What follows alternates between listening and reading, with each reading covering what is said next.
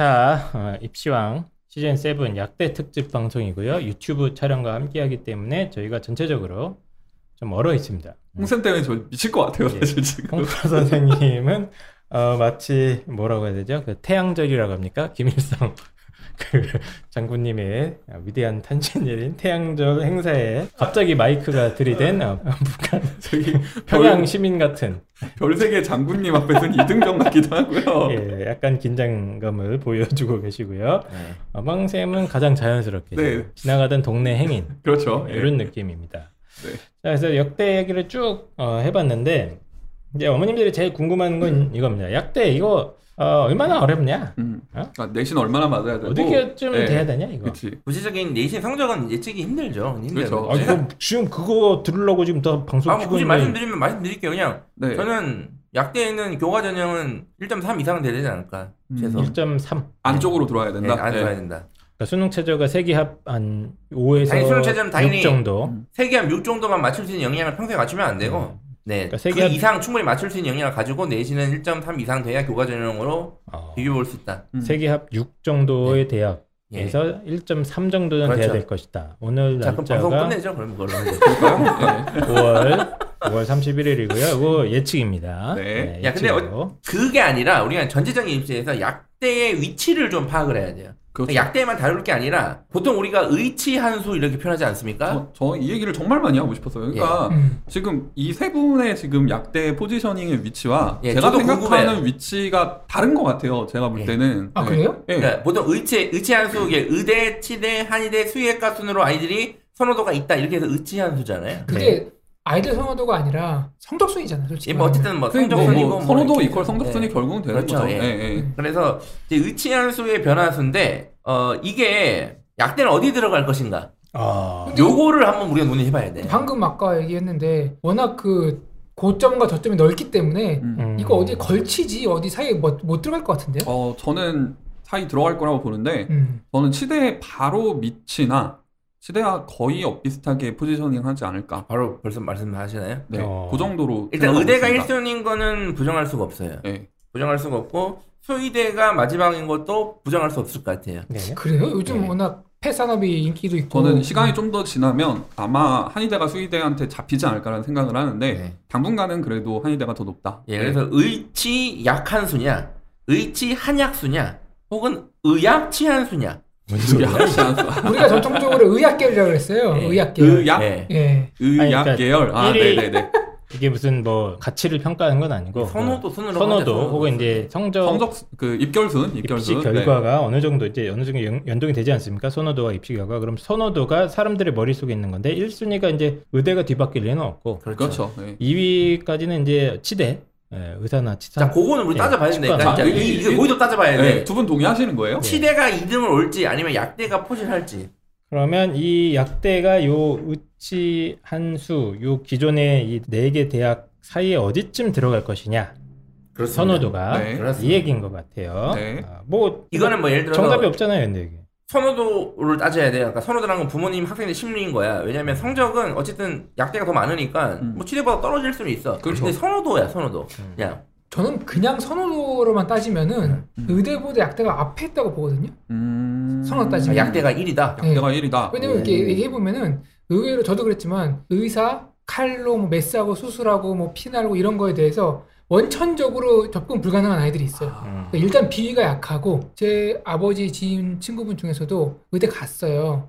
첫 수술에서 환자가 잘못돼가지고 아. 적성이 안 맞아서 그만두고 다시 공부 건축과 갔는데 되게 많이 그런 걸 따지는 사실은 학과긴 해요. 우리가 뭐 이렇게 선호하지만 그래서 점수를 빼고 선호도로만 따지면은 더 접근 가능성이 아이들에게 용이하지 않을까. 음. 뭐 일장 동의한 부분도 있는데 네, 그러니까 네. 어쨌든 자 네. 홍프로는 약대가 1위, 의대를- 1위를 할 네, 것이다. 일 위, 아, 일 위. 저- 됐습니다. 네.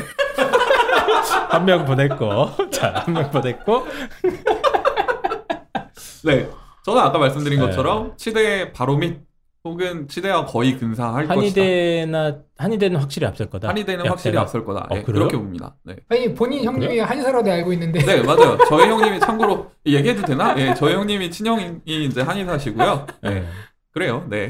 아니 빵쌤 그막 친구분 그때 방송 들어보니까 약국했다 망하고 막 그러던데요. 갑자기 이 사투리를 제가 어떻게 될지 모르겠는데.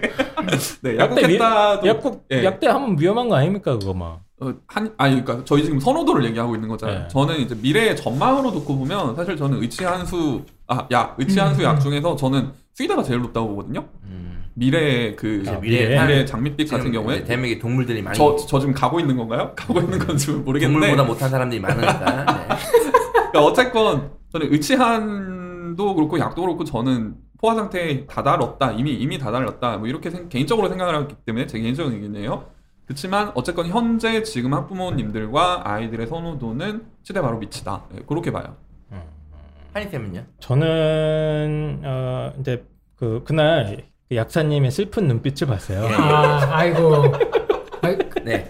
좋습니다. 그래서 네. 많은 어머님들이 어, 약사의 현실을 직시하게 되는 순간 음. 어, 확 떨어질 수 있다. 음. 아, 저는 이 의치 한 수에서 가장 밑에 올 가능성이 상당히 수 높다. 다음 약. 예. 수 다음 어. 그거는 시간이 지나서 아니면 지금 당장. 어, 잠깐 반짝할 수 있는데 잠깐 예, 반짝할 한 수 3, 있다. 4년 정도 네. 조정기를 거쳐서 네. 아 이거 뭐 별거 없구나. 아, 예. 아니 저도 이 부분은 적극 동의해요. 어, 저도, 약국하면 예. 망할 수 있구나. 아, 요걸 아는 순간. 원래 뭐든지 오픈발이 좀 네. 있어요. 네. 예, 예, 그쵸. 야, 오픈빨 때문에 상당히 약간 할 수 있는데. 원래 주가도 이렇게 100에서 200으로 오르면은 예. 유지되는 게 100, 100에서 200으로 네. 올랐다가 150으로 떨어져서 유지가 돼요. 그렇죠. 근데 이 수의사나 이 한의사들의 수입이 객관적으로 봤을 때는 어, 일단 망하진 않잖아요. 자, 그래서 이제 자, 약사님들에 비하면은 조금 더 짭짤하기 때문에 네. 네. 이거를 감안했을 때 어, 수의대나 한의대를 이- 이길 수 있을까? 저는 음. 좀 의심스럽습니다. 그러니까 홍프로님 말씀도 일리는 있어요. 아이들이 이제 의대, 치대, 한의대가 부담스러우니까. 아? 그러니까 실질 인기는 약대가 높을 수 있겠죠. 약대가 높을 수 있으나 저는 입시 결과가 뭐 약대가 치대나 한의대나 수의대를 확 뒤집어 엎는 결과가 과연 있을까 하는 생각이 좀 듭니다. 예. 펜타쌤은 그럼 어떻게 예측을 하십니까? 저는 뭐 다양하게 예측을 하고 있죠. 네. 자, 입장을 입장을 고르셔야 됩니다. 예, 도망가겠다라는 말로 들리는데요. 예. 자, 일단, 일단 일단 은 동의하는 부분이 처음에 반짝할 수 있다. 네. 음. 근데 저는 그 처음에 반짝이 조금 되게 길어질 가능성은 있다고 보거든요. 저는 한 아, 4에서 5년. 아 저는 일단 무조건 5년 이상 간다고 봐요. 음. 반짝이. 10년까지도 봐요. 어, 심지어. 그건 반짝이 아니지. 그렇지. 우리 인생을 누리게 보면 10년은 찰납니다. 본인 아니 근데 10년이 반짝일 수 있는 게 왜냐면 졸업생이 4개, 5개밖에 안 나와요. 예. 4개수, 5개 수밖에 안 나와서 이제 선배들 보니까 아 그렇구나 하고 그때 주식으로 뭐 반짝이 있죠. 뭐 네. 10년이든 간에 뭐 어쩌든 다는 얘기야 그러면. 저는 이게 입시적인 측면에서 보자는 얘기예요. 예. 그러니까 이 약대의 가장 큰 변수는 NN수생이거든요. 음. 그러니까 우리가 이게 전 국민의 제가 관심사가 다 받을 수 있다고 했잖아요. 그래서 저는 굳이 어딘가에 집어내야 된다면 의약입니다. 어. 치대 위다. 치대 위라기보다 거의 동일한 수준인데 어, 오, 일단? 초창기는 그냥 약이 바로 나오지 않을까. 음. 여러 가지 근거가 있어요. 제가 첫 번째 근거 말씀드리는 게 예전에 학부 선발 시기가 있었잖아요. 2007년 그렇죠. 예, 막 여기 예. 전까지. 예. 그러니까 그때도 약대는 최상위권이었습니다. 맞습니다. 아. 예. 제가 제가 처음에 아까 이렇게 세 분의 생각과 제가 다를 네. 수 있다라고 여쭤봤던 게 저는 입시할 때 약대를 모집을 했잖아요. 제가 그렇죠, 입시할 예. 때는 제가 실제로 배치표에서 약대가 어디 있는지 눈으로 확인을 했었어요. 네. 아, 그래요? 예, 그래서 약대가 그 당시에 되게 높았어요. 네. 예, 되게 높았는데 음. 이게 이상하게 그 약대가 이제 피트로 바뀌고 나서 사람들이 약대 별로 안 썼는데 이런 생각을 많이 했던 그러니까, 것 같아서 그게 예. 되게 착각이야. 음. 어. 어느 정도 수준이었냐면 그때가 서울대 약대가 지방의대 수준이었습니다. 입시 예, 성적이. 예. 네. 지방의대 갈 성적이 서울대 약대 수준이었고. 그때는 정시니까. 예, 네. 그렇죠. 뭐 어쨌든 그때는 제가 좀 제가 이제. 대전 출신이잖아요. 네. 그래서 이제 그 제일 많이 본 데가 충남대였어요, 사실은. 네. 그 배치표 제일 자세히 본 데가 충남대인데 예. 충남대 약대가 상당히 높았어요. 예. 근데 이제 제 반론을 제기하자면 그때 당시에는 이제 의대에 대한 선호도가 지금 같지 않았습니다. 아닙니다. 예. 똑같았어요. 그때도 만만치 않았어요. 예. 그때는 아니 물론 공대 저는 반이었죠. 지금이 더 높다고 지금이 보는데 더 자, 높긴 한데 그때도 그때도 만만치. 않았어요. 그때도 네. 어쨌든? 의, 의대가 탑은 맞아. 맞아요. 그건- 아무리 지- 네. 아무리 낮은 의대도 서울대 웬만한 공대를 꺾고 들어갔습니다. 네. 탑이 맞아요. 네. 우리가 어쨌든- 의대가 되게 천대받던 데는 조선시대밖에 없어요. 아니 아, 왜냐하면 그 정도였어요? 예, 그때 아니? 왜냐하면 제 친구들 중에 이제 충남대 의대 간 친구들이 그- 되게 많아요. 이 약사님 보니까 되게 되게 힘들던데. 진짜 그 허, 허준 드라마 보면은 예. 막 이렇게 침 놓다가 거기 이제 뭐 그 귀족이 그때 선배가 그래요. 역시 의치들이란 뭐 약간 이렇게 합의하듯이 역시 얘기해요. 출신이 천한 것들은 안 돼. 그렇죠. 예. 그때는 이제 예. 문과, 철학을 공부한 자들이 예, 그렇죠. 권력을 잡았던 조선시대 태어났어야 돼요, 이분들. 아, 아, 그러나 이제 네. 어, 예, 시대를 잘못 시대를 태어나. 잘못 네. 태어나서 어, 천대받고 있습니다만. 그래서 어쨌든 그때가 서울대 약대가 지방의대 수준이었고 음, 어쨌든 그때는 정시로 많이 뽑긴 했죠. 네, 네. 근데 거의 다 어쨌든 정시였죠. 예. 방법의 문제고 선호도니까 지방, 그러니까 성균관대 등 인서울이나 주요 거점 공립대 약대는 서울대 일반학과 중위권 수준이었습니다. 맞아요. 진짜 아니, 높았어요. 예, 예. 옛날에.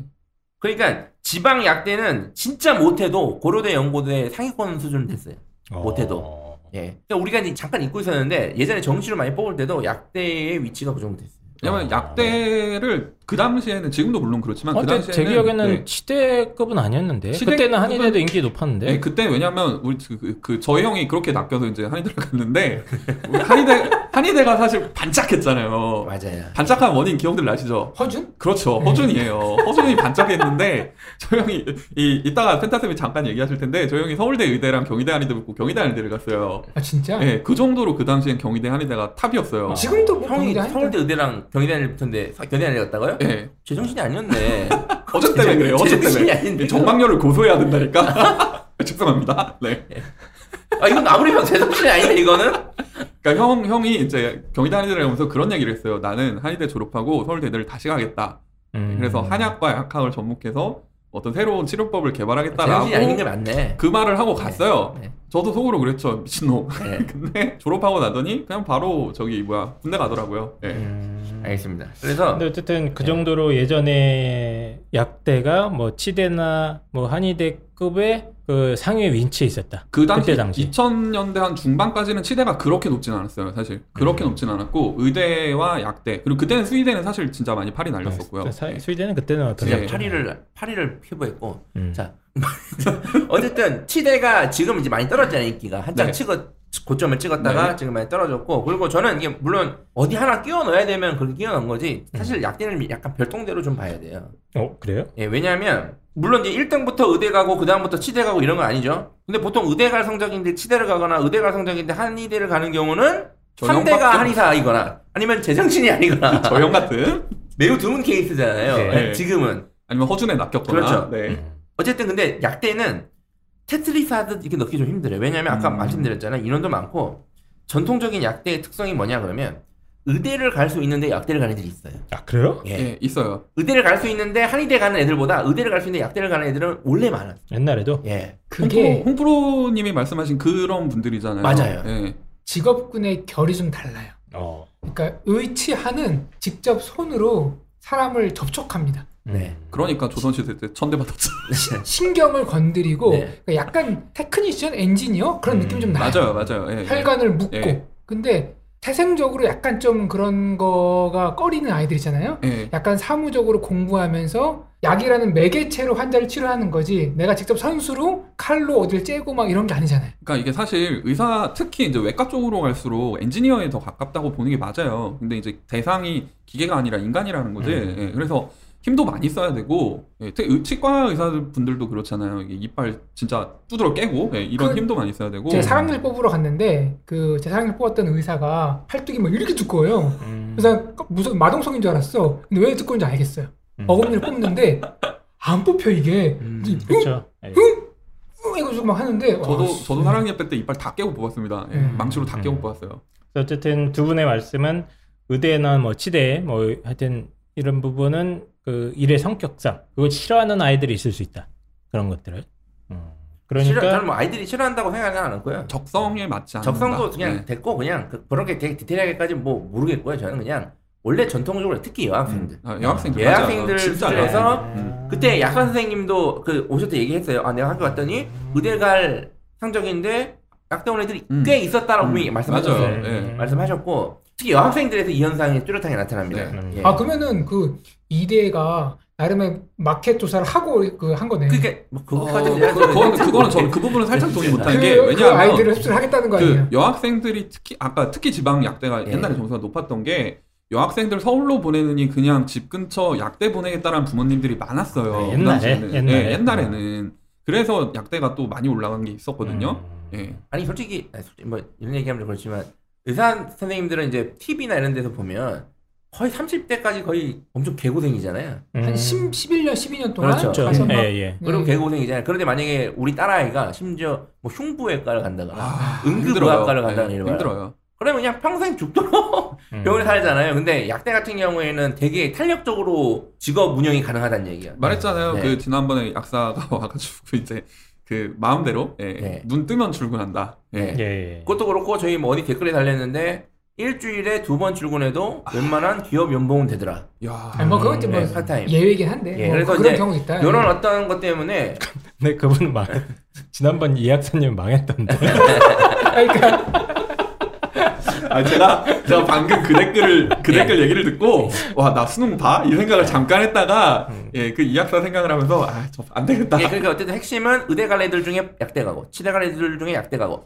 그 성적에서 빠질 애들이 꽤 아. 많이 있을 거라는 얘기. 그래서 제가 그걸 거기 집어넣었어요. 아 예. 저는 그렇게 빠져도 그래도 의대와 치대가 더 많을 것이다. 예, 이렇게 봤어요. 음, 알겠습니다. 그래서 이 약대의 어떤 성격이나 이런 것들에 대해서 이제 분석을 해주시면서 의대나 치대급의 실력을 갖춘 아이들이 약대로 빠져나올 아이들도 분명히 있을 것이고 그리고 아까 얘기한 대로 어, 수능 체제가 굉장히 버라이어티하고 네. 예 그리고 뭐 자격 제한이나 이런 것들이 지금 지원 자격 제한이 이런 것들이 여러 가지가 걸려 있다가 보니까 상당히 지금 예측하기도 조금 애매한 거 좀 불투명한 부분이 굉장히 게 많아요. 그때의 입시상과 지금 입시는 다릅니다. 네. 완전히 다른 다르기 거죠. 때문에 네. 그냥 제가 아까 선호도 평소 이제 약대를 어떻게 생각하는지에 대해서 말씀드린 거예요. 음. 예. 그래서 뭐 굳이 이제 어느 정도인지 정리를 하면 저는 굳이 결론을 내면 그때보다 더 어려울 것으로 봅니다. 옛날보다 그래요? 예. 저도 동의합니다. 그건. 왜요? 예. 왜냐하면 옛날에도 어려웠다는데 더 어려워진다고요? 그렇죠. 예. 왜냐하면 그때보다 지금 아이들이 더 가고 싶어하는 학과가 컴공밖에 없어요. 컴공밖에. 음. 예. 근데 이제 컴공으로 빠질 애들하고 약대로 빠질 애들은 애당초 결이 다르거든요.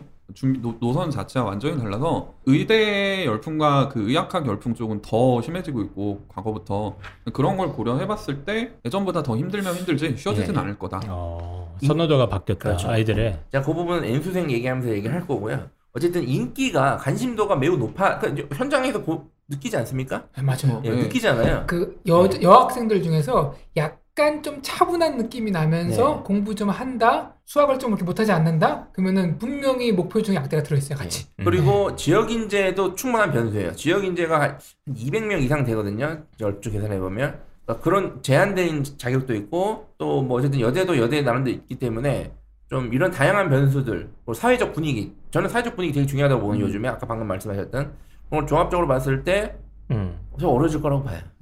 아니 근데 뭐 요즘 학령 인구도 좀 줄어든다고도 하고 뭐 그러는데 뭐 괜찮은 거 아니에요?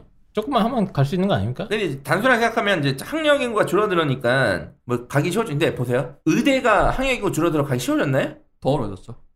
그, 그 경쟁하는 층은 예. 사실은 허수를 뺀 알짜들 간의 경쟁이기 때문에 예. 음. 그렇게 뭐큰 그 학력 인구의 감소는 지금 최상위권에서는 아직 무의미한 수준이라고 좀 봐요. 이게 음. 저도 이제 뭐 오랫동안 아이들을 직접 가르치는 입장에서 보면은 최상위권 아이들의 성적은 거의 매년 비슷하고 매년 크게 변함이 없는 것 같아요. 음. 예. 원래 이 경제가 어려우면은 중소기업부터 무너지는 겁니다. 자 그러면 이제 중소기업보다 먼저 이제 동네 구멍가게. 자영업자부터 무너지고. 이 학사가 먼저 망해요. 자, 여러분들이 이제 여러 가지 쓸데없는 얘기를 계속 해주셨는데 이제 숫자를 좀 얘기를 해주셔야 될 것 같아요. 자 학생부 교과 전형부터 가겠습니다. 학생부 교과 전형의 수능 최저가 평균적으로 세계합 5에서 6 정도, 뭐 낮은 데는 일정 세계합 7도 있다고 얘기를 해주셨는데 이 정도 급 대학에 어느 정도로 합격선이 예측될 것인가? 요거 좀 얘기를 해주세요. 아까 펜타쌤 일단 1.3 펜타키 선생님은 1.3 1.4는 안 됩니까? 하면 교과 전형을 적극적으로 지원하는 건 말릴 것 같고요. 아 그래요? 예. 그럼 거의 의대랑 비슷하네요. 예. 의대. 자, 네. 의대보다 저는 의대는 1.5도 한번 지원해 보라고 해요, 차라리. 네, 저도요. 선시가 높기 때문에 시간 한번. 써보라. 어. 근데 네. 약대는 되게 1.3이라는 게 제 나름대로의 지금까지 저 마이너선으로 잡았어요. 음. 밑으로는 좀 힘들 것 같다는 얘기가 1.3 밑으로는 네. 상당히 위험할 수 있다. 저는 저거보다 조금 여유롭게 위로? 보는 게 여유롭게. 네, 어디 예. 정도까지인가? 그러니까 지방에 그 지역 인자가 걸린 데는 조금 더 여유롭게 봐요. 왜냐하면 그러니까 그 정도 숫자 숫자. 그러니까 아마 한 1.4 저는 1.4에 에이, 보다 조금 더 내려올 수도 있겠다. 뭐그 조금 더가 어딥니까? 1.5. 네. 1.5 갑니까? 30 자, 썼다. 예, 갑니다. 1.5까지 가는데 예, 왜 그럼 저는 1.4 하겠습니다. 자기가 1.4라고.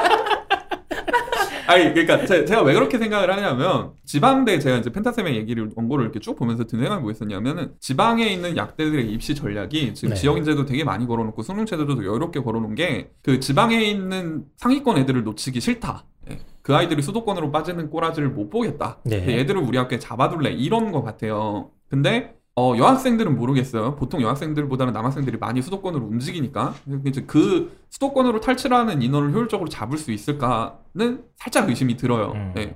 그래서 그걸 감안했을 때는 펜타셈 거보다는 조금 더 입결이 조금 낮게. 네. 아니 뭐 1.0. 지역 인재가 더 낮을 거라고 생각은 안 합니다. 저는 개인적으로는. 왜냐하면 네. 1.0, 1.1이 보통은 지방의 구석으로 가면 있어요.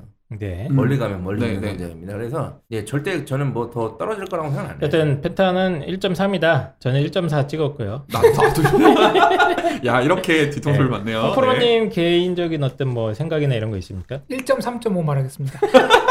자, 그래서 어쨌든 1.35. 예, 종합적인 1.35. 의견은 1.3에서 1.5 사이로 왔다 네, 갔다 네, 할 네. 것으로 일단 대략적인 예상을 1.4요. 되고 1.4요. 생각보다 몇 개 대학은 거의 1등급 초반, 거의 1.2나 3 근처도 그렇죠. 꽤 있을 거예요. 네, 1도 몇개 있을. 거고요. 네. 아, 뭐, 수능 체제에 따라서 네, 그런 완전 겁니다. 1도 있을 뭐것 1.1도 같아요. 있을 네, 것 같고 네. 그러니까 1.3 이상 돼야 원서를 조, 조각할 수 있다는 얘기고 예. 그리고 이제 지금 2015 개정 교육 과정에서 수학 성적을 이제 인문계에 같이 나오잖아요. 그렇죠. 그래서 예. 자연계들이 예전보다 성적이 전반적으로 상위권 애들이 좀 예, 올라가는 예. 경향성이 있다. 맞아요. 예, 요거까지 감안했을 때는 아, 좀 타이트하게 저 솔직히 마음 같아서 1.2 이상 하고 싶었거든요. 개인적으로. 음. 어. 그, 그리고 아이들을 보면은 약대인데 지방대에 가는 걸 전혀 꺼리지 않아요. 예, 이것도 있습니다. 그것도 저는 감안 예, 충분히 심리적으로. 한다고 봐요. 어. 보통 아이들이 어떤 학과에 대해서 지방을 가는 건 아예 그냥 예. 싫다는 아이들이 네, 있는데. 이거는 되게 졸업을 했을 때 이후에 삶의 질이나 마지막에 뭐 고용 안정성들을 고려해 봤을 때 음. 아이들이 지방을 기꺼이 갑니다. 음. 더 가기를 원해요. 저, 는 참고로 이제 그 인서울을 굉장히 좋아하기 때문에 네, 지방 출신이지만 예. 네, 개인적인 의견입니다. 네. 그러면 정시는 대략적인 선은 어떻게 될까요? 정시. 표준 점수를 한- 얘기할 수는 없으니까 그러니까 순서로 대학에 어느 정도 예. 의대랑 뭐 치대랑 한의대, 수의대 지금은 이렇게 돼 있는데 대략적인 합격선이 저는 서울대 이상이다. 중위권부터 음. 연고대 최상위권까지의 포진이라고 봅니다. 아, 그럼 의대보다는 많이 빠지네요. 네. 예. 일단 인원이 많고 하다 보니까 저는 치대 바로 밑 봅니다. 음. 알겠습니다. 치대 바로 별, 밑이 그 정도인데요. 네. 별 쓸모없는 치대, 치대가 그별 정도인데. 쓸모없는 네. 얘기들 한번 해봤고. 그러니까 일단 어쨌든 정시로 가면 이제 약대를 가려면 어느 정도 되면 연고대 상위권 정도 갈 정도 역량을 갖춰야 된다. 그쵸. 이렇게 이해하시면 돼요. 그게 아, 그게 좀 추상적이어서 수학 과학을 두 개 합 3 정도 나와야 되지 않나요? 1, 1은 좀 그렇고 1, 2 일단 기본적으로 음. 목표는 약대를 가면 다 무조건 만점을 음, 맞는다. 예, 예. 이런 식으로 가야 되고요. 그리고 변수는 지역 인재 정시가 좀 변수라고 봐요. 저는 음, 오히려. 가장 크게 큰. 변수입니다. 네. 지역 인재 네. 정시. 그러니까 지역 인재인데 정시에서 선발한 학교가 대표적으로 뭐 경상대가 있고요. 그리고 충북대가 있고요. 네. 네. 조선대가 있습니다. 심지어 조선대 10명 뽑습니다. 음. 네. 음. 이런 학교들이 있는데 이런 학교들은 저는 꽤 변수라고 봐요. 조선대 음. 전남인데 네. 예. 저 한번 가봤어요. 옛날에 가봤는데 괜찮아요. 뭐 조선대 가봤다고요? 네. 아니 이제 옛날에 제가 대학교 처음 들어갔을 때 이제 네. 친구들이 전국 각지로 흩어지잖아요. 걔네들 따라서 이제 전국 유랑한 적이 한 번 있거든요. 네. 괜찮답니다. 네. 네. 어쨌든 지역 인재가 정시에서는 변수가 될 수 있고. 그게 유리한 그래도 좀 성적이 좀 여유 있을 것 같은 그럼. 이걸 좀 종합적으로 쭉 한번 퍼즐 조각을 맞춰 본다면 내년부터 또 입시가 많이 바뀌지 않습니까? 네. 그렇죠. 그리고 네. 학생부 교과 전형이 대폭 확대가 됩니다. 그렇죠. 그러니까 예를 네. 들면 이제 성균관대학교나 서강대나 이런 대학들은 기존에 없다가 학생부 교과를 거의 운영하지 않고 있다가 늘린 대학들 아니겠습니까? 그래서 이런 대학들의 흐름, 학생부 교과 전형 확대 흐름과 약대가 신설되면서 하는 흐름이 이렇게 겹쳐지면 이게 어떻게 되는 거예요, 이제 그러면? 뭐 까봐야 알죠. 어떻게 어떻게 됩니까? 이 방송의 결론은 네. 모르겠습니다네요. 네. 내년에 다시 봐요. 지금 네. 보니까 성균관대 수능 최저가 제가 기억하기로는 세계합 8 정도였던 것 같습니다. 예. 두개합 6에 영어가 2였나 예. 뭐 그런 식으로 일단 세계합 8 정도고 저는 한 내신 1.3이나 4 정도, 아, 3이나 4 근처로 예상을 했었던 것 같은데 그럼 이제 아이들 입장에서 같은 수능 최저인데 이제 약대로 빠질 가능성이 훨씬 높다는 그렇죠. 거죠. 성대 공대나 이런 데 그렇죠. 그래서 이제 오히려 이것 때문에 서울 주요 대학 교과 전형이 조금 붕괴될 가능성이 높다. 아, 조금 예. 조금 어떻게 보면 막 빵꾸 나는 데도 많을 것 같아요. 특히 내년에는. 음. 이게 심지어 제한이 걸려 있잖아요. 네네. 인원 제한이 걸려 있기 때문에 추천 제한. 어, 예. 그 아이들이 예를 들어서 약대 쓰고 싶은 아이들이 교과로 한 장만 자, 내가 교과로 쓸 수 있는 정도의 성적이 되는데 한 장만 쓰지 않을 거거든요. 그쵸? 약대를. 그렇죠. 예. 그럼 세네 장 날아갈 거 아니에요. 분명 히 최소 세네 장 날아간단 말이에요. 그러니까 원래는 성균관대 이런 데 이렇게 막 써야 되는 교과전형 인원이 막 분산이 되는 효과. 그래서 음. 좀뭐 제가 볼땐 다양한 변수가 생길까 거기서. 네. 그리고 또 요 1등급 초중반 아이들 중에 이제 학생부 종합으로 갈 수 있는 아이들이 대거 또 그렇죠. 교과로 빠질 수도 네, 있고 이런 그렇죠. 상황이 되면 뭐 중앙대나 경희대나 이쪽 라인의 학생부 종합에서도 약간의 큰 예. 폭의 변화가 생길 수 있다. 변화가 예. 생길 수 있겠다. 특히 이제 그동안에 제일 골치 아팠던 게 뭐 생명과학 경쟁률이라는 게 어마어마했잖아요. 그렇죠. 예. 예. 진짜 이과에서는 이 진짜 생물 좋아하는 애들은 다 생명과학이에요. 예. 생물을 안 좋아해도 생명과학으로 갑니다. 예, 다 생명, 생명이에요, 다뭐 생명. 화학 이런 쪽에 대한 경쟁률이 치열했었는데 이런 어떤 학생부 종합 전형에서 기존의 인기 전공들도 어느 정도 좀 감소하지 않을까 하는 생각이 좀 듭니다. 예, 저는 예. 생명 쪽이 진짜 많이 감소할 것 같아요. 네. 왜냐하면은 어차피 약대 준비하는 애들은 다 이제 생명 쪽을 생각 기존 옛날 같았으면 걔들 다 생명 지원할 애들이 맞죠. 그거 제가 네. 조사한 거 띄워주세요. 그 학부에서 피트 어느 학과가 많은지 한번 띄워주시면 알수 아, 뭐 있는데 그런 것도 요거 제가. 조사, 어, 조사한 네. 게 있어요. 좋은 지금 점이에요. 아니, 뭐예요? 조사했는데 인원이거든요. 그러니까 2028년도에 보시면 생물학 전공자가 가장 많이 지원했다. 화학이랑 생물학이 거기 음. 톱이죠. 근데 공학도 생명공학도 저기다 넣었을 것 같거든요. 제가 네네. 분류표에. 그러니까 저 아마 제 생각에 저 생물학은 자연대에 있는 생물학을 얘기하는 그렇죠. 것 같아요. 예, 그리고 예. 공학이 이제 뭐 기계공학, 전자, 전기니 뭐니 다 합친 것 같고 예. 저기 이제 생명공학, 보통 화생공 뭐 이런 게 들어가는 것 같은데 청취자분들 저기 팟캐스트 듣는 청취자분들께도 아셔야 되니까 공학이 한 4,600명, 그다음에 생물학이 한 4,000명, 그리고 화학이 화학이 3,200명 3,300 정도예요. 정도. 예. 나머지는 예 뭐한 미미한- 1,000명이나 미미한 미미한 정도. 수준이에요. 예. 그러니까 이게 서울 상위권의 생명 관련 학과에서 제가 알기로는 통계적으로 한 6, 70%가 다 PEET 준비한다고 빠지는 걸로 알고 예, 있거든요. 네, 네. 지난번에 말씀드렸지만 음. 예, 아무튼 제가 대학 다닐 때도 저희 과가 이제 생명과학과는 아니지만 예, 아니지만 그래도 저 때는 사실 MEET 열풍이었죠. 네. 의학 네. 전문대학원. 음. 예, 그래서 MEET. MEET로 많이 도망갔어요. 한 네네. 10명 가까이 10명 넘게 도망갔죠. 저희 음. 우리과 이제 정원이 45명이었었는데 예, 근데 그게 이제 시간이 지나서 피트로 지금은 다 도망갑니다. 네. 예. 어쨌든 어, 요 과별 이 피트 비율에서도 볼 수 있듯이 생명과학이나 화학 쪽 아이들이 일단 기본적으로 그쪽으로 많이 빠지는 경향을 보였는데 학생부 종합전형에서 그쪽을 원했던 아- 준비했던 아이들이 뭐 상당 부분 저쪽으로 빠질 가능성이 상당히 네, 높다. 네. 그러니까 아, 이게 까봐야 되는 거라서 저희도 이제 확- 확언을 드릴 수는 없겠습니다만 전체적인 자연계예요. 공대도 그렇고 자연대학도 그렇고 학생부 종합전형도 그렇고 어쨌든 내신으로 치면 1.3에서 한 1.78 정도 구간에서 기존의 어떤 패턴과 약간 달라질 수 있는 거는 예상은 해볼 수 있을 것 같습니다. 특히 네. 그 서울에 있는 좀 중위권 대학들 예, 이쪽의 학종 중에서 생명과학된 학과들은 저는 생명과학 네. 이제는 학과들은 인기학과에서 내려와야 된다고 봅니다. 음. 어, 이 정도면. 슬슬. 그럴 네. 수도 있을 것 이제는 같아요. 예. 자리를 좀 양보를 좀 해줘야 될 것 같아요. 누구한테? 이게, 이게 컴퓨터. 이게 참 재밌는 게 저도 이제 예. 제가 이제 면접 지도를 많이 하잖아요. 예. 그러면 애들의 이제 지원 동기 같은 걸 많이 보니까 보면은 생명 쓰는 애들의 한 80% 90%가 신약 개발이에요. 어. 신약 개발. 예. 정말 보면서 하, 참 우리나라 어떻게 보면 진짜 미래 음. 대박 약 하나 발명하겠구나 이런 생각도 들긴 하는데 제가 봤을 때 이런 애들 약대로 많이 빠질 것 같아요. 음. 예. 그래서 제가 면접할 때 생명과 그래서 신약 개발 이런 거 한다고 하지 말라고 제가 그렇게 얘기하거든요. 음. 걔는 하지 말라고. 네.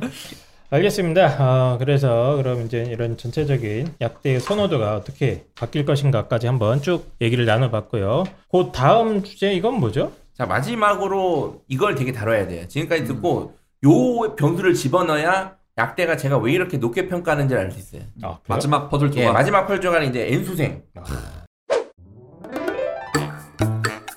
수능 국어 이제 차원이 다른 접근이 필요합니다. 엄태욱 국어연구소의 국어 구독 관리 프로그램 세계 최초로 모의고사 성적을 분석해서 어떤 영역이 약한지 찾아내고요. 맞춤형 문제집과 맞춤형 강의를 직접 보내드립니다. 또 국어 전문 컨설턴트들이 직접 전화로 현재 아이들의 국어 방법까지 아주 자세하게 진단해 주니까 국어 성적이 어, 제대로 올라갈 수밖에 없습니다. 자, 그래서 입시왕과 함께하는 엄태욱 국어연구소의 국어 구독 관리 프로그램 자세한 내용은 네이버 입시왕 카페를 한번 참고해 보시고요. 입시왕과 함께하는 대치동 최고의 한수 모의고사 패키지도 있으니까요. 수능 국어 어, 등급 올리는 거는 입시왕이 강력하게 추천하는 엄태호 국어연구소의 국어 구독 관리 패키지와 함께 하시면 될 것 같습니다. 여러분 많은 사랑 부탁드립니다. 과연 N수생은 약대를 어떻게 바라볼 것인가? 요걸 좀 고민을 해야 되는데 음. 최근 대입 트렌드 중 하나가 이제 반수가 있습니다. 네네네. 반수가 지금 반수. 아무도 안 믿으시겠지만 제가 반수에 대한 분위기와 개념을 정립한 사람이거든요. 아, 갑자기요? 예, 그러니까 아무도 안 믿으시고 원래 다안 믿으시니까 됐고. 이제. 그러니까 이제 어쨌든 최근에 작년에 N수생 비율이 역대급이었어요. 작년에 N수생 비율이 최근 10년 통 아마 20년 통틀어도 수능 이후로 가장 역대급인 걸 제가 기억하는데 네. 올해는 더 하겠죠 이거. 예 비슷 최소 비슷하거나 더 많을 것으로 예상하는 사람이 대우 많죠. 올해 코로나 이슈가 있었잖아요. 그렇죠, 예. 네, 그래서 대학생 신입생들이 학교를 안 갔어요. 그렇죠. 아직도 못 가고 있고 아직도 못 가고 음. 있고 네. 걔들 수능 공부하는 애들도 많고 저도 예. 이제 설명회 준비하면서 자료를 찾아봤는데 실제로 그 재수학원들의 등록률이 예년 대비 15% 이상 15%라고 높다고 그러는데. 아, 그래요? 네. 아, 재수학원 차렸어야 되는데. 자, 어쨌든 그러니까 이제 올해는 더 많, 저도 더 많을 거라고 예상합니다. 장르도 많았는데. 근데 이게 많아지면 도미노잖아요. 그렇죠. 실력이 네. 많아지면 재학생들은 또 정시에서 죽수잖아요. 지금. 내년에 다시 봐야지. 그리고 네. 심지어 2022 정시 선발 인원이 증가됐죠. 그리고 음. 약대도 부활됐죠. 이거 이슈죠. 그래서 저는 일단 자연스럽게 자연계열 N수생이 증가할 것으로 봅니다. 꽤 많이. 일단 N수생이 증가하는 거는 막을 수는 음. 없을 것 같아요. 맞아요. 예. 예전에는 이제 뭐 재수하고 삼수에서 약 의대를 가야지. 상당히 부담스럽지 않습니까? 그렇죠. 한 문제 틀리면 또 또 음, 다시 그렇죠. 해야 되고 또 다시 해야 되는데 아, 재수하고 삼수에서 의대도 갔는데 재수학기 하나 틀려서 약대도 갈 수 있겠네? 음. 하면 느낌이 좋잖아요. 예. 네. 그리고 일단은 이 의대를 반수하는 아이들의 마인드는 최상위권 의대를 가겠다는 게 좀 심리적으로 크거든요. 음. 그렇기 때문에 근데 이제 제가 이게 약대 경우가 반수 도전의 동기도 매우 되게 좋아요. 그렇죠. 그러니까 이게 의대는 재수든 반수든 난이도가 높은데 음. 왠지 약대는 야 반수 정도 좀 해도 더 지금 뭐- 지방 약대는 갈것 어. 같은데. 이학사가 그랬어요. 그러고 그러고 망하셨죠. 자, 어쨌든 그러니까 이게 네. 심리적으로 아이들이 처음에는 아, 난 약대는 아니야 하다가 음. 대학교에 갔어. 뭐 갔어. 서울대학교에 뭐 뭐 공대 갔어. 공대를 갔어. 저처럼 자연대로 네, 해주시죠. 뭐 자연대로 갔어. 자연대로 갔어. 어 무슨 학과였죠? 제가 지구환경과학. 자, 지구환경학과를 갔어. 네. 그래서 이제 3월에 막 술 먹고 막 놀다가 그렇죠. 예. 선배들과의 만남했는데 빵샘이 나온 거야. 아, 이게 나의 미래인가? 그게 커요. 사실은 선배들이 살아있는 나의 미래고 비전이고 자 이렇게 합시다. 네. 펜타쌤이 재수학원을 차리고 예, 예. 제가 서울대 자연계를 다 한 바퀴 돌게요. 예. 예. 그러면 이제 아 이건 아니다. 그렇죠. 아, 예. 다다다 가는 거야. 다 예. 등록하는 거야. 이건 아니다 싶은 아이들이 아, 반수를 선택할 확률. 그렇죠. 그런 애들이 어쨌든 의대는 부담스러운데 음. 야, 약대도 들어 찾아볼 거 아니야. 약대 3 그렇죠. 이런 거. 예, 그 약사 예. 어떻게 야, 씨, 이거는 야, 저 방위근이랑 선배보다 훨씬 괜찮은 건데. 그러니까 이게요.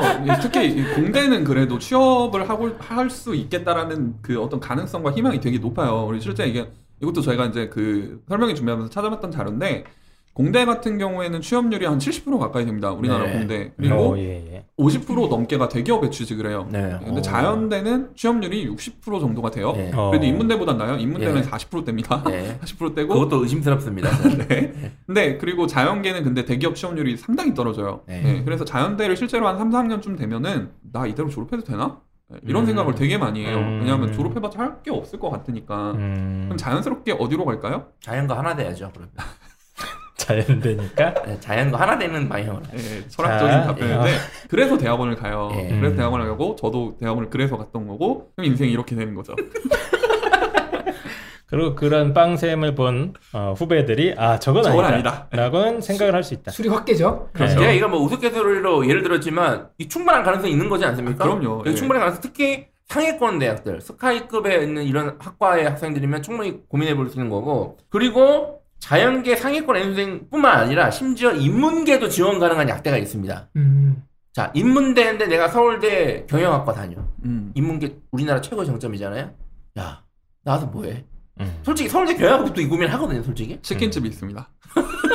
제가 가르쳤던 한 학생이 예. 서울대 1호 일문학과에 드- 예. 붙었어요. 근데 자기 도저히 못 다니겠대요. 일월 네. 인문이 예, 있어요. 1호, 1호 일문학과. 뭐 아시아 요즘? 시국 때문에 네.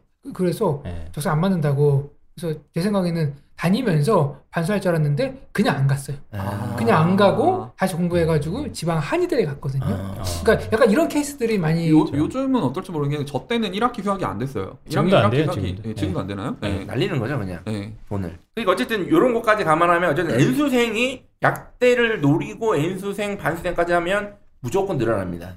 음. 이거는 약대 도입과 동시에 예. N수생들의 비율이 훨씬 많아질 거다. 네, 자 그러니까 일단은 N수생 자체, 그러니까 재학생들 20살 뭐, 스- 뭐 이렇게 N수생 21살까지도 다 심지어 의대 노리다가 좀 힘드니까 뭐 약대로 턴하는 게 좀 일단은 다 어, 좀 붐업이 돼서 늘어날 거는 많다. 이거는 확실하다. 이건 확실하게 보이고요. 그리고 또 하나의 변수가 자 피트가 되면서 검정고시 출신들이 음, 약대에 가는 게 되게 힘들었잖아요. 뭐 이제 뭐, 뭐 사이버 대학 뭐 나오고 막뭐 대학? 학점 막 예, 나오고 막 그- 별의 별 짓을 했어야 되잖아요. 대학 2년을 다녀야 되니까. 예, 네. 그런데 이제는 검정고시도 돼요. 약대가. 그렇죠. 예. 네. 그러니까 이것도 무시할 수 없는 제가 봤을 때는 인원이에요. 검정고시생도 지원이 가능하던 거. 음. 예. 제가 볼 때는 뭐 많지는 않겠지만 군대 갔다 와서 이제 전역할 때 좀 뭐 2022년 전역할 때쯤 되는 남학생들은 아마 많이들 다시 한번 생각할 것 음. 같아요. 자, 이제 그걸 다룰 겁니다. 그러면 여기까지는 우리가 충분히 예상할 수 있는 정도의 N수생 경쟁이에요. 근데 이제 우리가 예상하지 못하는 거를 예상을 해야 돼요. 네. 네. 여기서부터는 이제 무당 방송인가요? 그렇죠. 자, 일단은 재수생, 삼수생은 약대를 학부로 도전하는 방법밖에 없죠. 현재. 네. 그죠? 재수생하고 음. 삼수생은 그죠? 2년 지나야 PT가 되니까 네, 그리고 네. 없어지니까 지금 일단 기준으로 재수 삼수생은 약대를 학부로 도전하는 방법밖에 없습니다. 그리고 재밌는 건 내년인데 내년에 2021년, 그러니까 음. 2021 학년도가 아니라 2021년에 음. 대학교 3학년들을 우리가 생각해봐요. 걔들은 둘 다 갈 수 있죠. 자, 그 걔네들은 선택지가 PT를 쳐서 약대를 갈 수도 있고 수능을 다시 받아갈 수도 있어요. 네. 아. 예. 자, 그럼 얘네들까지도 고민을 해봐야 돼. 보통 우리가 이 재수를 하더라도 삼수까지가 대부분 마지노선이라고 생각하거든요. 대부분 음. 평균적으로. 사수, 오수는 뭐 이학사님 정도 돼야지. 아까 이학 선생님 뭐, 뭐라고 표현하셨어요? 수능 중독이라고 중독자. 표현하셨죠. 그렇게 돼야 돼요. 근데 그 수능 중독된 애들이 많아요. 그래서 그 3학년 경우 단순하게 생각하면 수능 치고 3년이 지났으니까 다 까먹었잖아요. 단순하게 생각하면 얘네들이 이제 피트밖에 못 치지 않겠냐라고 생각할 수 있는데 아까 그 이학사님 같이 반수 느낌으로 계속 한 애들이야. 음. 내가 처음에는 A대학 갔다가 반수해서 B대학 가고 근데 B대학이 별로라서 또 그냥 다니고 뭐 이런 식으로 있잖아요. 그래서 어쨌든 수능을 계속 본 애들 3학년이지만 매년 수능을 본 애들도 제가 꽤 있다고 생각합니다. 음. 저는 몇 명 있다고 생각해요. 얘네들은 제가 봤을 때는 피트보다는 수능이 더 편할 것 같아요. 제 친구들 중에도 이런 친구가 있어요. 매년 수능을 봐요. 네. 계속. 근데 재밌는 게 공부를 안 해요. 음. 그래서 점수를 보면은 어느 정도 나와요. 네. 이게 음. 신기하더라고요. 아, 그 저거 수험표 할인 노리고 보시는 거 아닌가요, 혹시? 그, 그런가? 아무튼 뭐 제 친구 중에도 이제 오수한 친구가 있는데 네.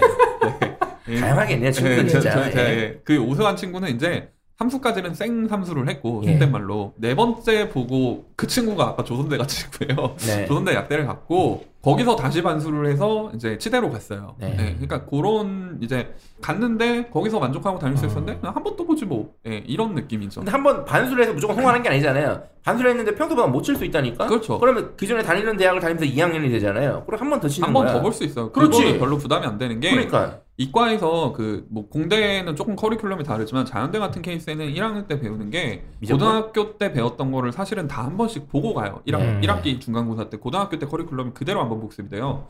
예, 그렇기 때문에 사실 자연대에서 뭐 수업을 완전히 안 듣는다 이게 아닌 이상은 수능 보는 게 그렇게 어려운 작업은 아니죠. 음. 음. 그럼 이, 이 얘기를 왜 하는 거예요, 근데? 그래서 이게 우리가 예상하는 인원보다 더 많을 수 있다는 거예요. 이걸 아. 예상하지 못했던 인원까지 다. 그러니까 음. 삼수, 재수 삼수생은 기본으로 관심이 있고 지금 3학년이 될 내년에 3학년이 될 아이들 중에 이런 아이들도 제가 봤을 땐 충분히 노릴 거다. 그리고 그동안 수능을 안 봤던 아이들도 또 그렇죠. 제가 봤을 때는 이제 저처럼 3학년 되면 이제 졸업이잖아요. 그렇죠. 아니, 내가 아무리 생각해도 우리 선배들 취업한 거 보면 예. 아니야. 근데 약대를 다시 뽑는다네.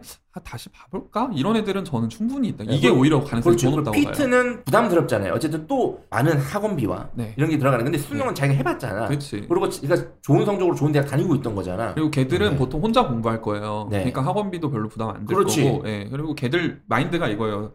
이제 뭐 한 번 봤었으니까 이제 뭐 알바 하나 하면서 이렇게 해보지 뭐. 예. 두 분이 이제 계속 떠든 얘기가 어쨌든 굉장히 많은 아이들이 수능의 유혹을 다시 느낄 것이다. 그렇죠. 예, 저 마음속 깊은 데서 네.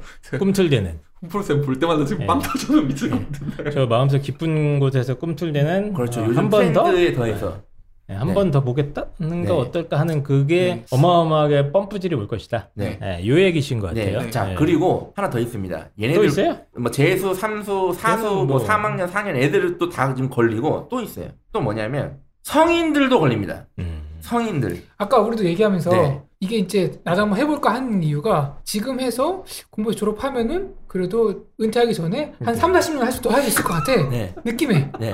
그러니까 그치. 할수 충분히. 할 수는 있어요. 예, 네, 충분히 30년 그러니까. 할수 있죠. 그러니까 예. 이제 대학을 졸업한 성인들 중에 네. 피트는 졸업한 사람들이 하기에는 너무 어렵잖아요. 어, 접근하기가. 네. 졸업을 하고 내가 지금 사회생활 오늘도 지금 소주 먹고 있는데 과장님이랑. 피트를 다시 보는 피트를 준비하는 건 힘들잖아. 그 애들 사이에 틈바구니 껴가지고 수업. 듣고 필기하고 네. 음. 그러니까 수능이 피트보다는 접근성이 훨씬 높다는 얘기예요. 그래도 수능을 봤으니까. 그렇지. 네. 아, 쉽다. 예, 그 다들 수능이. 공부도 해봤고 그리고 네. 예를 들어서 주요 막 스카이급, 뭐 서성한급 대학 졸업한 사람들은 수능 잘 봤잖아요. 어, 그쵸. 그 자신감도 있죠. 자신감도 있을 어. 거 아니야. 내가 왕년에 지금 내가 과장님 왕년에, 내가 지금 어? 어? 이러고 있지만 내가 무슨 고등 뭐뭐 고등학교 어, 나 입학할 때 거기요. 그 선서했던 현수막 사람이야. 현수막도 붙어 있고, 어? 현수막도 붙어 있는데 지금은 어, 뭐 자동 H 자동차야. 과장님 밑에서. 그리고 솔직히 이런 건 한희쌤도 지금 이- 이래도 좀 맨날 좀 머리버리하게 나오시지만 어? 맞아요. 예, 아, 저 서울대 보니까 들어가셨잖아. 붙었잖아요 예. 그때도 서울대도 네. 서울 갖고 아, 빵쌤도 수능 어? 엄청 잘 보신 거 아니에요 사실상. 나보다 어리버리 때들 네. 지금 막 의대 가고 그래갖고 떵떵거리면서 사는데, 네. 어? 나 다시 볼까? 지금 여기서 아까 막 어? 이거 모니터 안 된다고 막 어? 와이파이 네. 잡고 있고. 이런 성인들의 유혹이 있을 것이다. 그렇죠. 네. 그리고 이게 요즘 분위기는 알겠지만 네. 요즘에 이런 사람들 중에 다시 공무원 준비하는 사람들 많죠. 그래서 내가 생각한 게 아. 아니 이거 공무원 준비하는 시험보다 수능 그치. 쳐서 이거, 그러니까. 이게 더 낫지 않을까 싶어요. 난이도가 매우 높다고 생각 안 해 나는. 아니, 솔직한 말로 제가 어. 이 학사만 없었으면 저도 했을지도 몰라요. 그리고 그 삶의 질이나 음. 봤을 때 공무원보다는 그래도 수입적인 면이 좀 수입이 훨씬 낫죠. 좋죠. 어. 일단 일단 훨씬 비교가. 안 되죠. 그렇죠. 예, 예. 일단 비교가 안 되고 그러니까 이제 다양한 게. 회사 다니다가 아씨 때려쳐야 되겠다. 그치. 아니면 요즘에 요즘에 스카이 나오는데 공무원 준비하는 사람이 많잖아요. 예, 예. 그런 사람들 그리고 심지어 30대 중반 다니는데 회사가 도저히 못 다니겠다. 아, 나 너무 오늘 힘들어. 과장한테 어. 사표 지- 집어 던지고 왔다. 어. 예? 이런 사람들까지. 네. 그래서 제가 봤을 때는 상당히 많은 또 자연대나 공대 쪽에 그 노예 생활을 하고 계신 대학원생분들, 그렇죠. 어, 이런 다양한 죄인분들. 네, 다양한 계층들이 아, 예. 내가 그분들을 생각을 못했네. 다양한 인생, 계층들이- 인생의 길을 잃은 사람들이죠. 그렇죠. 아, 높은 학력과 뛰어난 실력을 갖췄으나 인생의 길을 살짝 어, 그들은- 후회하고 계시는. 그들은 잘못된 선택을 한 아니 것뿐입니다. 아니 예. 그 본인의 지도 교수님이 네. 정치에서 밀렸기 때문에 예. 저도 네. 저 제가 만약에 이제 대학원 있을 때 만약에 이제 그런 입김이 들어왔으면 이건 진짜 빼박 한 300% 했을 것 같아요. 야. 예. 그러니까 이게 또 이게 또 한 20대 후반 되면 또 지금 다시 수능 공부하면 그때보다 훨씬 더 열심히 할 것 같다는 자신감도 붙잖아요. 그리고 그렇죠. 그, 네. 그 거기 계신 분들은 대학 계신 분들은 예. 이 두뇌 노동을 항상 하시는. 분들이라서 음. 머리 엄청 빨라요 그래서 회전이. 수많은 회사원과 대학원생과 예. 저는 대학원생 분들께 공시 준비생들이 약대가 아, 열린다는 소식에 귀가 번쩍할 이게- 가능성이 있다. 이게 의대는 너무 길잖아요. 그러니까 가- 늦게 가고 하기 부담스러운데 이거 6년이야. 딱 6년 하면 된단 말이야. 음. 그러니까 20대 후반에 가도 6년 하면 30대 중반이야. 어. 우리의 삶보다 나을 수 있어. 그러니까 의사는 수련의도 거쳐야 되고, 그렇지. 예, 뭐 전문의도 따야 되고 해서 또 사실은 더러운 과정도 많이 받아야 되잖아요. 그렇죠. 음, 사실은 한 15년 잡아야 돼요. 15년 아니요 잡아야 그리고 되고. 의대는 머리에 흰머리가 나면서 환자들이 불신을 안 돼요. 음. 어. 과연 내 혈관을 자르다가 손이 떨어가지고 더 깊이 자르진 아. 않을까? 음. 그래서 이 연륜이라는 게 항상 플러스 요인만 있는 거 아니라 하더라고요. 근데 네. 여기 약대는 연륜 있으면은 딱뭐 지그시 보면은 왠지 어. 내 병을 싹 스캔하면은 음. 다알 것 같아. 이런 이제 예.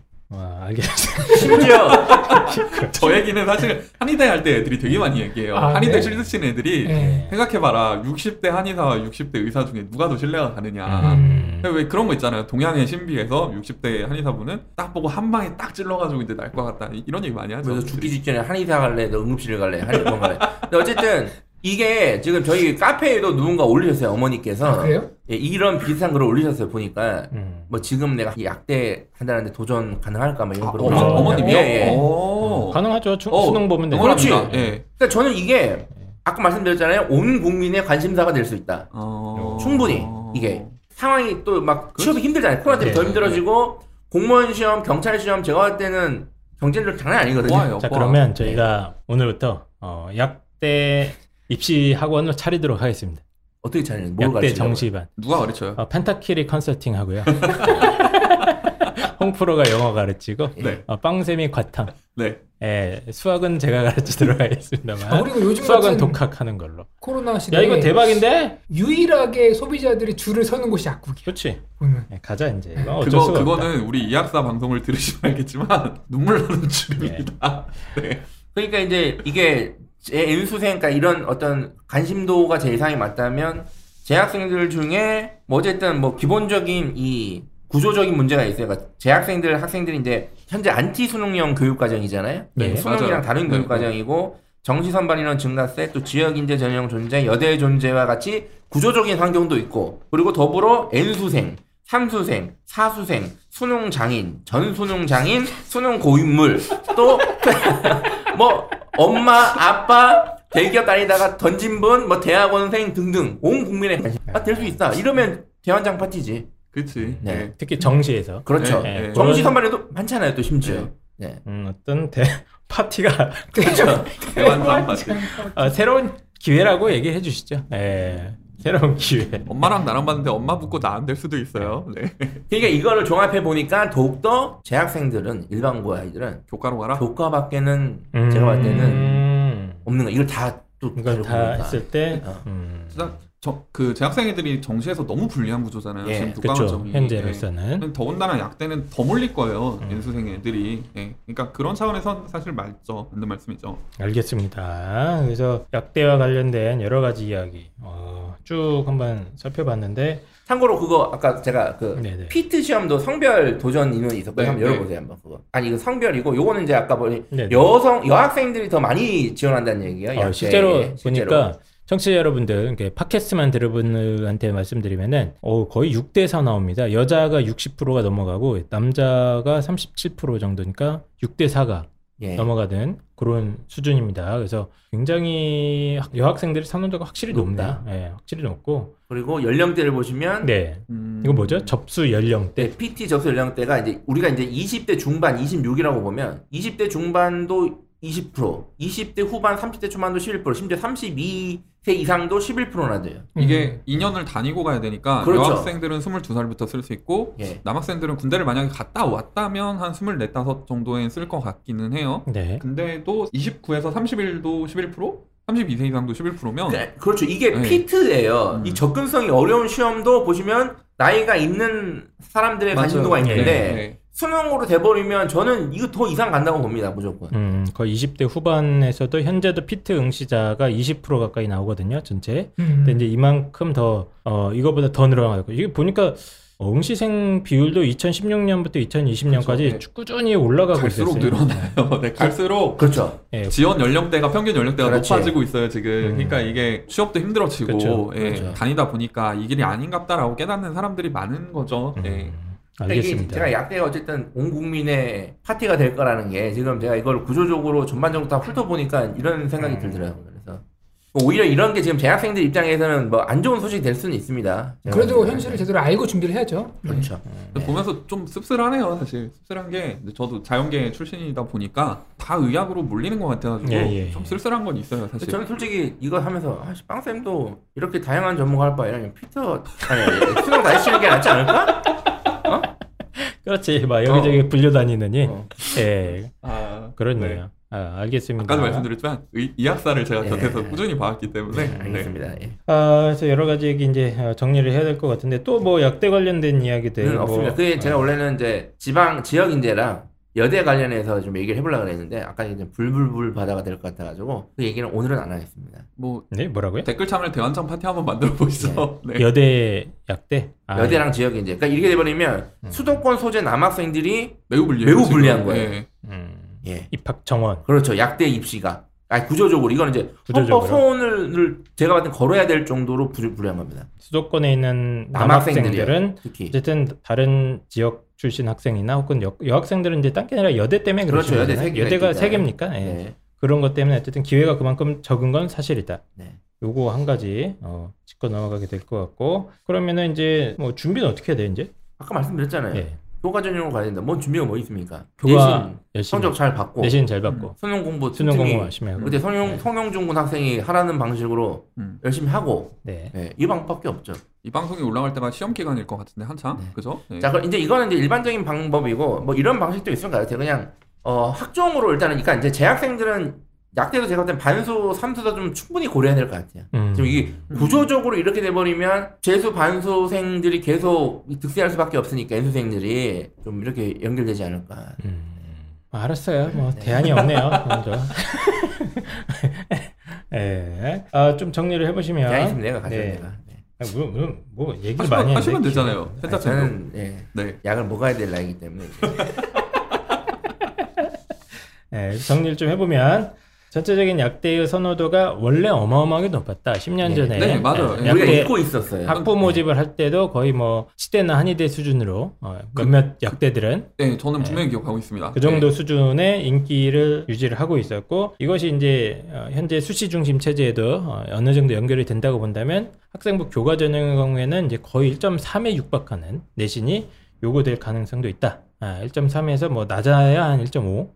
이 정도로 예상을 하게 될 수 있을 것 같고 또 한 가지 이제 N수생들을 비롯한 각종 이제 뭐 사회생활 하시는 분들이 약대가 수능으로 열리는 거에 대해서 상당히 뭐라고 합니까 이거를 솔깃할 수 솔깃할 수. 있다. 네. 아, 그래서 수능 응시생들 자체가 약대를 노리고 어, 수능에 다시 도전하는 비율이 어마어마하게 늘어날 가능성이 상당히 높고 어쨌든 현역들이 정시로 약대를 갖는 게 그만큼 더 어려워질 수도 있겠다. 자연대 대학원생들 잘 들으세요. 네, 이렇게 정리를 하면 경험자가 될 얘기해 주는 거죠. 네. 것 같습니다. 그래서 이제 약대 입시에 대해서 어우 저는 뭐 어, 이렇게까지 깊이 있게 분석을 해보실 줄은 잘 기대를 안 했는데 여태까지 예, 펜타쌤이 준비하신 원고 중에 최고 길지 않나요? 아니, 아니, 원래 길어요. 원래 아, 네. 그런가요? 네. 원래 길어요. 오늘 저 원고 받아보고서 왜 이- 이분이 왜 이러셨지? 이런 생각을 잠깐 했는데 원래 이 정도는 합니다. 네. 네. 그 약대가 너무 관심이 많으시니까 네. 예, 그런 좀 책임감도 대충 하면 욕먹을 것 같아가지고 네. 유튜브라서 힘주신 거라고 저는 뭐 생각을 그것도 했었는데 그렇고 예. 이제 그렇습니다. 네. 네. 자, 그러면 약대 입시에 대한 어, 속 시원한 해답은 없다. 아, 없고요. 어, 입시 결과가 아직 나와보지 않았기 때문에 저희도 조심스럽게 어, 예측을 하는 부분이 있고요. 나중에 기회가 되면 좀 대학별로 전형이나 뭐 대학적인 입시 커트라인이나 이런 것 한번 좀 해서 뭐 설명을 하던가 이런 방향도 나쁘지 않을 것 같아요. 저 네. 약대는 제가 오프라인 유료 설명회를 올해 계획을 올해 초부터 했었거든요. 왜 관심이 많으니까 이걸로 떼돈을 벌라고 제가. 예. 아, 근데 이제, 이제 코로나 때문에 못 하고 있으니까. 방향을 잘못 잡으셨네요. 그 재수학원을 잘했어야 예, 되는데 그러니까 네. 진정이 되면 어쨌든 관심이 많으시니까 제가 요거는 설명회 한번 기획을 해서 네. 어 지방 투어를 하는 방향으로 아, 거기 딱 보면은 약대 갈 수 있는지 알려줍니까? 펜타킬 딱 만나면. 겁니다. 그럼 뭐하러 돈을 내고 합니까? 알려주셔야죠. 그치. 네, 너는 관상을 보아하니 갈 수 있을 것이다. 뭐 뭐그 정도는 예, 찍어줄 수 있습니다. 네. 저만 안 찍으면 간다. 네. 예. 알겠습니다. 아, 그럼 이제 저희가 영상 촬영과 함께 해가지고 처음으로 어, 입시왕 TV와 입시왕 팟캐스트가 동시에 진행을 한번 해봤는데요. 어, 약대 관련된 방송도 그렇고 일단 돌아가면서 마지막 마무리 말씀 한마디씩 좀 해주시죠. 그 아까 잠깐 그런 얘기를 했잖아요. 약대가 반짝일 수 있다. 근데 이제 큰 틀에서 치는 것 같은데 아까 저희 형을 장난 삼아서 좀 얘기한 건 있는데 한의대가 사실 10년을 못 갔잖아요. 음. 한의대가 그 2000년대 초반에 정말 반짝했다가 2000년대 중후반 내려오면서 완전 폭망을 했어요. 예. 폭망은 아니고 이제 뭐 인기가 많이 떨어진 아직도 뭐 네. 인기는 있습니다. 네, 한의대. 알겠습니다. 정정할게요. 예, 어쨌건 그러니까 약대의 변화도 충분히 저는 그럴 수 있다라고 보고 있기 음. 때문에 일단 뭐 약대를 생각하시는 분들은 방송 들으시고 뭐 좋은 정보 얻어가시면 되겠지만 조금 은 더 깊이 고민해 보셨으면 좋겠다. 음. 근데 그 미래에 대한 불안감이 네. 예를 들어서 뭐 철학, 수학과나 이런 거 나온 것보다 훨씬 나아. 어, 저는 수학과가 훨씬 좋다고 봐요 개인적으로. 예, 물론 네. 이렇게 창의적으로 생각하시는 분들은 네. 그런데 네. 어쨌든 그렇습니다. 네. 저는 개인적으로 약대 입시는 샤넬 이렇게 정리를 하고 싶습니다. 아, 지금 인민의 입에다 샤넬백이 나옵니까 지금? 네. 네. 얼마 전에 그 샤넬백 할인 마지막 할인이라고 음, 백화점을 열자마자 막 뛰어갔거든요. 네. 러쉬. 그러니까 사람들이 네. 처음에는 어 뛰지 마, 뛰지 마 그러더라고요. 누가 한 명 뛰니까 다 뛰는 거예요. 어. 그 무슨 효과라고 하지 않나요? 예. 그러니까 아무튼 네. 사실은 그냥 지나가던 사람도 어 왜 뛰지? 덩달아 뛸 수도 있고 음. 내가 왜 뛰는지도 모르고 그래서 이 약대 입수 준비하다 보면 옆에서 너도 해? 나도 해? 이런 식으로 이제 막 분위기 휩쓸어갈 수 있는데 과연 요 길이 나한테 맞는 길인지 네. 한번 생각해 보는 시간을 가졌으면 좋겠습니다. 그렇습니다. 어쨌든 카메라가 돌아가자 홍프로님이 상당한 또 부담감과 근데 이게 이거 오해인 게 지금 저만 자리가 구석된 게 네. 이게 상당한 부담감을 좀 팔을 쓸 자리가 없어요. 아니 진짜 느낌이- 오프로의 표정이 여기서 보면요. 아니, 멘트가 약간 달라요. 오- 오해야 오해. 지금도 지금도. 오해야 오해 이러시잖아요. 아니, 멘트가 상당히 교훈적이고 약간 EBS 보는 것 같아요 자꾸 알겠습니다 어, 약대는 샤넬백이다 아주 명언까지 담겨주셨고요 오늘 옷도 제일 이쁘게 입고 오셨어요. 저는 개인적으로 약대가 저는 개인적으로는 이렇게 인기가 있을까 하는 의구심이 아직은 있는데 세상이 바뀌어가는 상황인데 음. 이제 약대를 아직도 그렇게 선호할까 하는 의구심이 약간은 있긴 합니다만 어쨌든 앞으로 입시 판도가 어마어마하게 바뀔 수 있는 하나의 뭐 뭐라고 해야 되지 이런 걸 뭐 태풍의 핵이라고 하는 대환장 파티. 예. 트리거 트리거. 우리 예. 좀 유식한 말 씁시다. 네. 그거는 확실한 거라서 어쨌든 저희도 열심히 공부하고 자료들을 수집해서 청취자 여러분들한테 조금 더 정확한 정보 어, 빨리빨리 전달하도록 하겠습니다. 약대를 어떻게 갈지 연구하지 마시고 네. 우리 아이가 어떻게 공부를 할지를 공부 연구하시는 게 제일 빠릅니다. 그게 늘 가장 큰 화두죠. 네. 그러니까 이제 약대가 아니라 우리 아이 나 네. 요거 학습에 좀 포커스를 맞추시기 바랍니다. 네. 알겠습니다. 그럼 어, 의대 진학 특집 약대요, 약대. 약대. 약을 좀 사주세요. 약을 좀 사주세요. 약 좀 부탁드리겠습니다. 이 방송을 듣고 있는 약사님들. 네. 정신이 좀 이상해서 먹는 약 좀. 네. 약대 진학 특집 어, 고생해주신 펜타킬 선생님 그리고 참가해주신 빵생과 홍프로 선생님께 진심으로 감사드리고요. 저희는 다음 주에도 좋은 방송으로 찾아뵙도록 하겠습니다. 유튜브 구독과 좋아요 부탁드리고요. 감사드립니다. 안녕. 감사합니다. 감사합니다.